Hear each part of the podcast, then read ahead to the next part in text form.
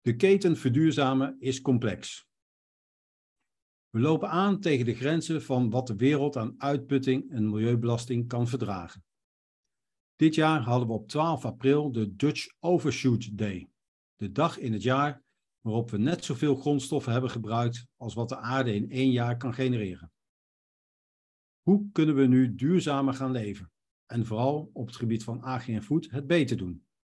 Ik zie twee grote lijnen. Als eerste zouden we bewuster moeten kiezen en als consument moeten realiseren dat het niet logisch is om bijvoorbeeld in de winter aardbeien te eten. Bewust kiezen voor producenten met minder impact geeft een, heeft een lange weg te gaan, maar we moeten wel die kant op.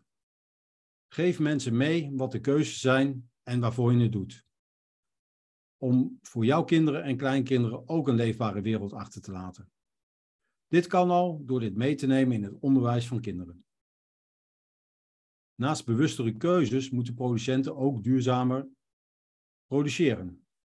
In de agrisector betekent minder input van energie en hulpmiddelen, zoals kunstmest, water, energie en gewasbeschermingsmiddelen, al snel een lagere opbrengst. Akkerbouwers en veetelers willen best opschuiven, maar dan moeten ze daar wel een eerlijke prijs voor krijgen, zodat minder inkomsten ook worden gecompenseerd. Daarnaast hebben ze al geïnvesteerd in aanpassingen om duurzamer te produceren. De leningen daarvoor gingen gepaard met eisen van de bank om voldoende te produceren. Zo werd het juist allemaal intensiever.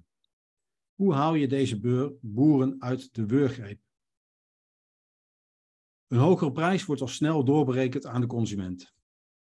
Om de retail vooral, omdat de retail vooral op prijs concurreert, staan supermarktketens niet te springen om eerlijkere beloningen voor duurzame producten te geven. En als de retailers samen een prijs afspreken voor producten die aan bepaalde duurzaamheidseisen voldoen, bijvoorbeeld producten die komen van een boer die goed scoort op de biodiversiteitsmonitor of andere keurmerken, dan mag dit weer niet van de autoriteit Consument en Markt. Wettelijk dan maar minimumeisen stellen aan de inzet van boeren voor milieu en natuur en daarmee een minimumprijs vastleggen voor deze producten.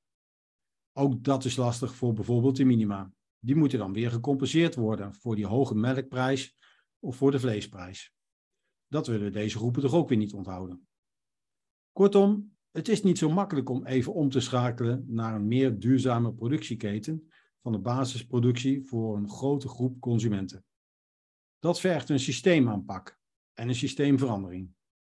In deze aanpak moet strategisch worden gestuurd.